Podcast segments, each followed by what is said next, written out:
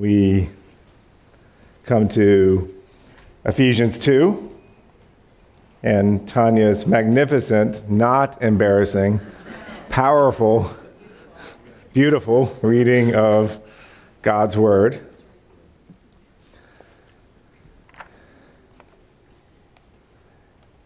Sometimes I'm pretty dense, but um, you know, you got, you'd have to get hit by like a two by four not to notice God working in that. Um, so um, I do want to, uh, you know, celebrate that and how much, how, how much God is ultimately weaving things together. He knows what he's doing, and he understands hostility and um, prejudice. The apostles, uh, I mean, the Jewish people, just by the end of that time, were prejudiced against everybody else. Think about how they thought of it ethnically. You were a Jew, or you were whatever other ethnic group that didn't matter, that's Gentiles, or worst of all, you were a Samaritan. In our culture, not that long ago, what you might call an Oreo. That would be worse. That's just how they thought of it. And all the rivalries that come out of that, not even really acknowledging a whole lot of validity to any other ethnic group except their own. There's all Gentiles. And part of why they went into that is they been, had been oppressed. And you know, you can really get an us versus them mentality if you've been, uh, you know, kind of beat down for a long enough period of time.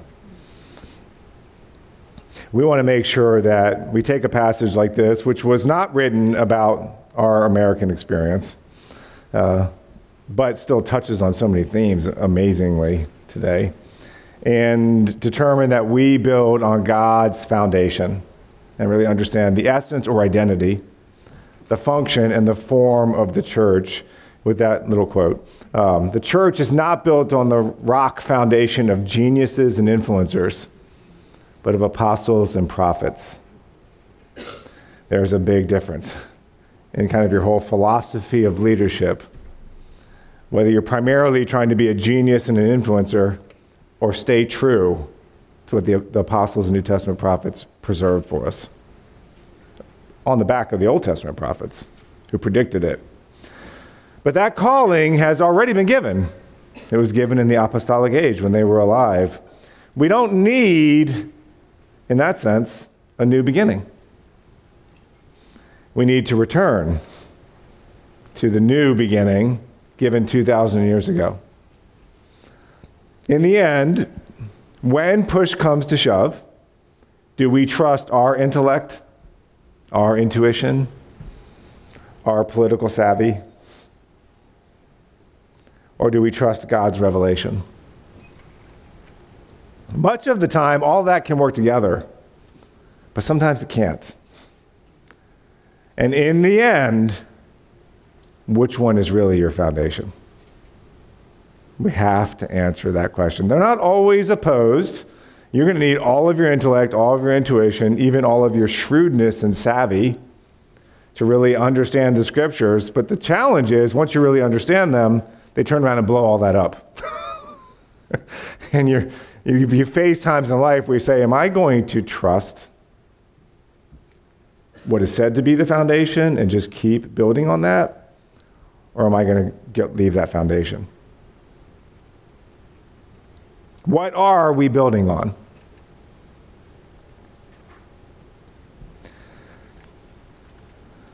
We are celebrating Black History Month this month, acknowledging that. Micah told the Jewish people, but ultimately all humanity, 2,700 years ago, it's not really new. God's already showed us what is good. Practice justice, love mercy, walk humbly with your God.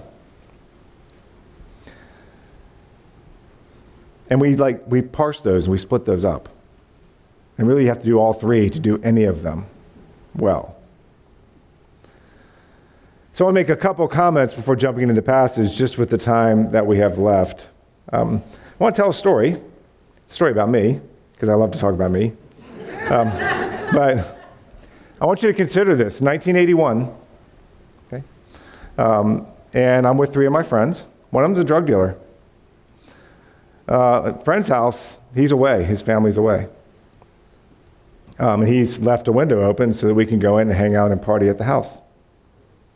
War on drugs is just starting to kick up okay? because we obviously have a big drug problem in our culture, and people are trying to figure out how to deal with it.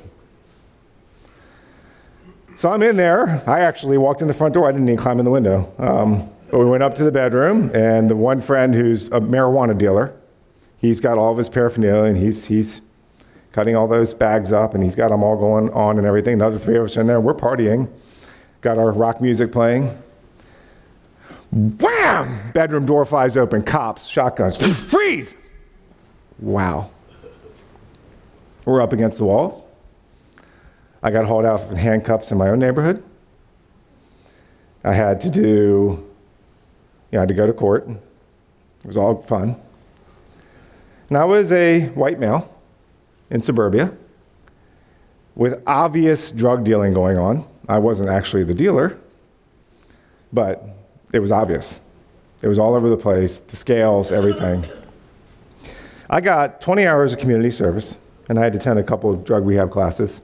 And if I didn't get in trouble again, my record was expunged. So at 18, I could say I've never been arrested. That's not the likely outcome if I'd been black. It just isn't in 1981. And we need to just be honest about that. and I actually think that the penalty I received was reasonably proportionate to what I had done and that a much more harsh one would have only hardened me. And who knows? So, in our demographic, black Americans are the obvious example here in PG County in our demographic. But it could be Native Americans. If you know anything of the history of the Polish people, it could be the Polish people. It could be the Irish, Joe, white, brutally persecuted by white British. It could be the Tutsi getting genocided by the Hutu in Rwanda. It could be the Jews by the Egyptians on the Passover or in the Holocaust. And in all of these cases, we need to remember. And confession, just being able to verbalize it and talk about it, is good for the soul. We just have to be careful as we do it that we don't give room to the enemy. God knows what he's doing when he calls the enemy devil and Satan, because that's what he does. And devil most literally means cast between, and Satan means adversary. So, in the face of all of this, it's easy to get very divided and adversarial. And that kind of stuff takes on a life of its own because it has a life of its own. This is what Satan does. Especially, he's going to target the people of God to try to obfuscate and hide. Really, the only way to demolish the dividing wall of hostility and create an eternal hope in the future. So we have to frame the issue spiritually as the one universal church.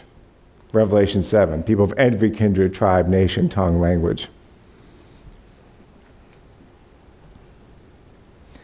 You have to think a little more deeply. I, I pointed to Joe with Irish because I know from knowing him that his ancestors only came to the United States in the 1910s, roughly. But you can easily look at him white, systemic oppression, black. Joe's ancestors fled systemic oppression. What did they have to do with our nations? See, we, we, we have to look more deeply if we're really going to make good judgments and really be the church. And then you have a passage like this and God's foundation. So there's a then, it's on the back of your bulletin. There's a now, how, who, and a conclusion. And none of them are all that long, but the then is remember the past. Therefore, remember an imperative not a suggestion. he's telling these Ephesian believers, you need to remember your history. It's not just, and he uses the understanding of that day. You Gentiles, he throws them all into one big basket.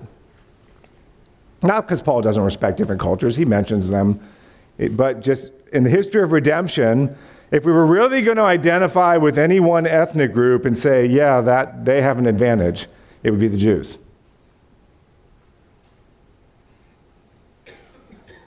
Because they had, from Abraham really, but especially from Moses, they had 1,400 years of training, preparing them to receive Christ. Paul talks in Romans about how they were like natural branches. They had been cultivated for hundreds, even thousands of years. But then they didn't believe. And they're broken off. Meanwhile, wild branches believed and they're grafted in. So it comes down to belief. And the Gentiles were the wild branches, they hadn't been cultivated. Not that God isn't working. The true light that lights every man was coming into the world. God works in people's hearts. But the one ethnic group that had gotten uh, you know, centuries of direct focus and training was the Jewish people. But then they didn't combine it with faith. Some did, but most did not. Meanwhile, you have Gentiles coming in without any of the advantage of that lineage, and they believe. But Paul makes a point of saying, remember, remember. Remember your past.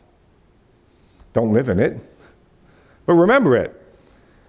And remember that sooner or later we're all dying and leaving this world. So, where really is our hope placed? Because if we don't have faith in a covenant relationship with God, then we are separated from Christ, alienated from the commonwealth of Israel, strangers to the covenants of promise, having no hope. Why? Because we are without God in the world, and we're all going to leave this world and go meet Him. So if you're without God and you meet Him, that's not good. Excluded, strangers, no hope without God. That's then. And that's before Christ. Everything we talked about last week. Being dead in your trespasses and sins, as Dave did a good job emphasizing in Sunday school. Right? Now, we get to now. And now is get in the present. Because the real hope is Christ. So he goes, Remember then, but then verse 3, but now, in Christ Jesus, you who were once far off have been brought near by the blood of Christ. That's what brings us near to our hope. And it's Christ. We have to always keep coming back to that. That's the foundation. Paul's most powerful theological phrase is in Christ. That's the one he repeats just again and again and again in his letters. It makes all the difference. If you're outside Christ, you have no citizenship. You're excluded. You're alienated. You have no hope. Now, humans are persistent about wanting hope. We're made for hope, so we'll invent hope. But the brutal assessment is outside of Christ, there is no hope. And in Christ, we have all the hope that can never be taken from us. So we need to get in Christ and get in the present moment and focus on what we have in common in Christ. Because that's what's brought us near. That's the now, but the big question is okay, well, how do I do that? how do I stay in the present and look forward in Christ? And he says, how? Framing it from point of view of redeeming the soul and giving people hope beyond this world.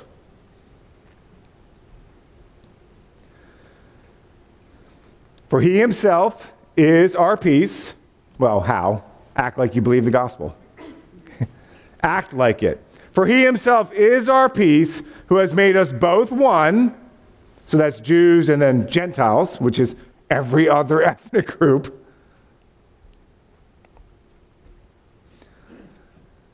And has broken down in his flesh the dividing wall of hostility. And how can we not feel that? Tanya was feeling it, of course, with everything that went on today what's going on in our world now.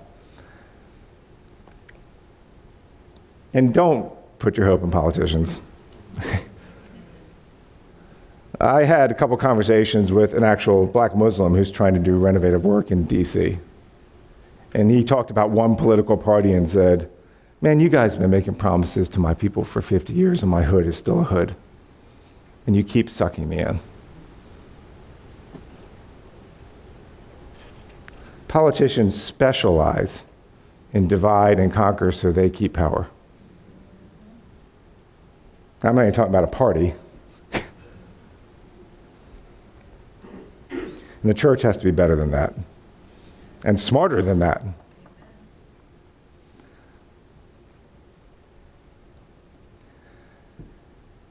He is our peace. We need to get in the present. Here's what he says For he is our peace, who has made us both one and has broken down his flesh, the dividing wall of hostility. You want to get in the present moment and say, How do we do that? And really act like you believe the gospel? Break down walls. Go become who you're trying to reach. This can be on a low level of, well, we've never done church that way before. We like our style of service. But it might be a wall to the very people you're trying to reach. But we have our preferences. Break them down. Break down the walls. You are a follower of Jesus Christ. You take the initiative to do it. Break down the wall. And to break down the wall, you're going to have to get past the rules. I'm not saying rules aren't important. But even the rules that God Himself directly gave were insufficient, much less the rules we make up.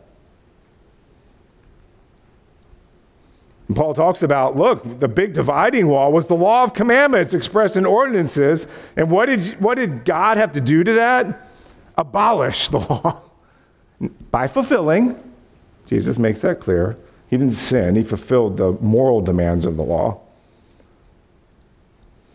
But the Jews and Gentiles were never going to be one if the Jews were trying to make the Gentiles follow their cultural things that no longer had spiritual validity because they'd been fulfilled in Christ. The Jews could do them, that was fine. Paul had Timothy circumcised, not Titus. Timothy's mother was a Jew. That made Timothy a Jew, technically a half Jew, but viewed as Jewish. Titus was a Gentile. Paul honored their culture with Timothy, but he didn't impose it on Titus. And that really angered his native culture. You can read it in Acts. He can talk about believing in Jesus and the resurrection from dead, and people are listening or listening. He says, And I brought it to the Gentiles. What? that happens again and again in the book of Acts.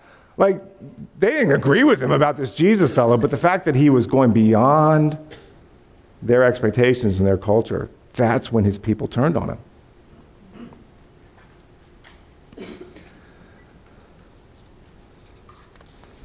And they were like, well, maybe if you make them become Jews first. And Paul's like, nope. I'm not doing that. Because you have to pursue reconciliation in your heart. And that means you have to be really good at letting go of all the stuff that's really just your culture. Not because your culture doesn't have value, but because loving your brother has more value. So that's pursuing reconciliation in your heart.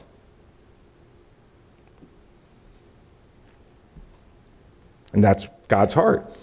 Everything that's driving him is he has a heart for reconciliation. 2 Corinthians 5. God was in Christ reconciling the world to himself, not counting mankind's sins against them. Therefore, we urge you, you be reconciled.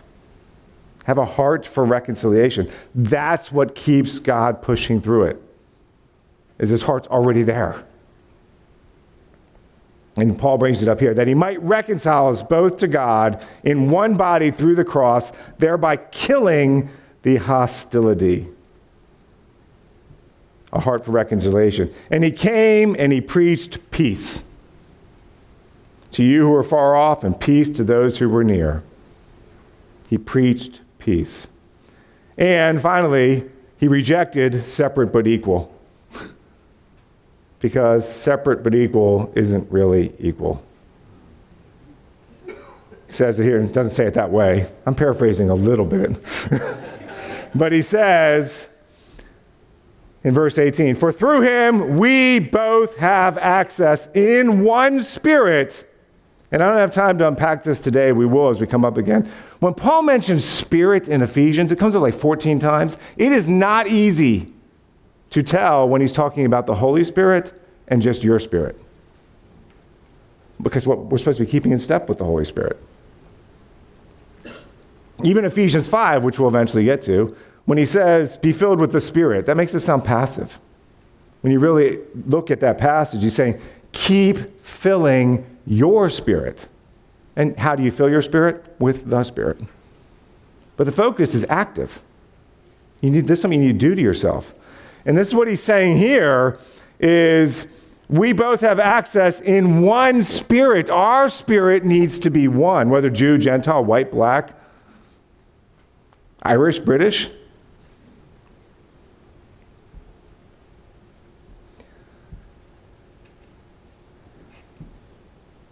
Do you believe the gospel? Then act like it. Because that's what he's saying here. The divide between Jew and Gentile in that day was enormous and centuries old. So act like you believe the gospel, verses 14 through 18. Go do that. Everything that Paul was trying to do and that he's challenging the Ephesians to do, go do. That's your how, but you're not going to be good at the how if you don't answer the who. And here, the who, I'm not so much focused on Christ. This is all possible of Christ, but you have to examine what you really identify with. What do you really base your identity in? Is it the fact that you're a citizen of heaven, verse 19, that you are a saint, verse 19, that you are a member of the household of God, verse 19, that you are a holy temple in the Lord, verse 21? By the way, I don't see anything mentioned there about ethnicity, economic status, free, slave, male, female. See, those, those things are all there. And Paul isn't dismissing them. He's just saying, what do you really identify with? C.S. Lewis nailed it when he wrote the book Mere Christianity, which is a book I read that I got saved reading that book. Because he wrote in his preface, everybody keeps talking about Christianity and Christianity and Christianity and racial reconciliation, Christianity and politics, Christianity and this, Christianity and that. Okay, how about just mere Christianity?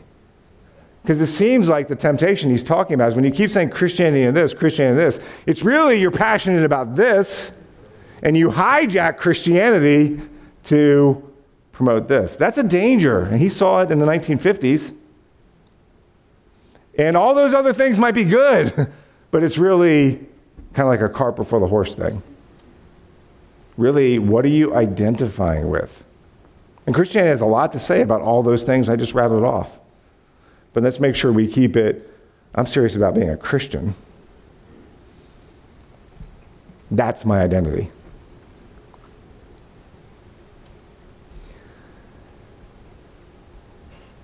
So that we conclude in the same place that Paul concluded build people, not programs. The, uh, all those things about examine who you are, I skipped over verse 20 because he puts this one phrase Look, you're not a stranger in Christ. You're not an alien in Christ. You are a citizen. You are a saint. You are a member of the household of God built on the foundation of the apostles and prophets, with Christ himself the cornerstone. We can't skip verse 20. Remembering the past, getting in the present, acting like we actually believe the gospel, examining what we ultimately identify with, these are all important. But we have to stay on the foundation of the apostles and prophets. Building on anything else is shifting sand.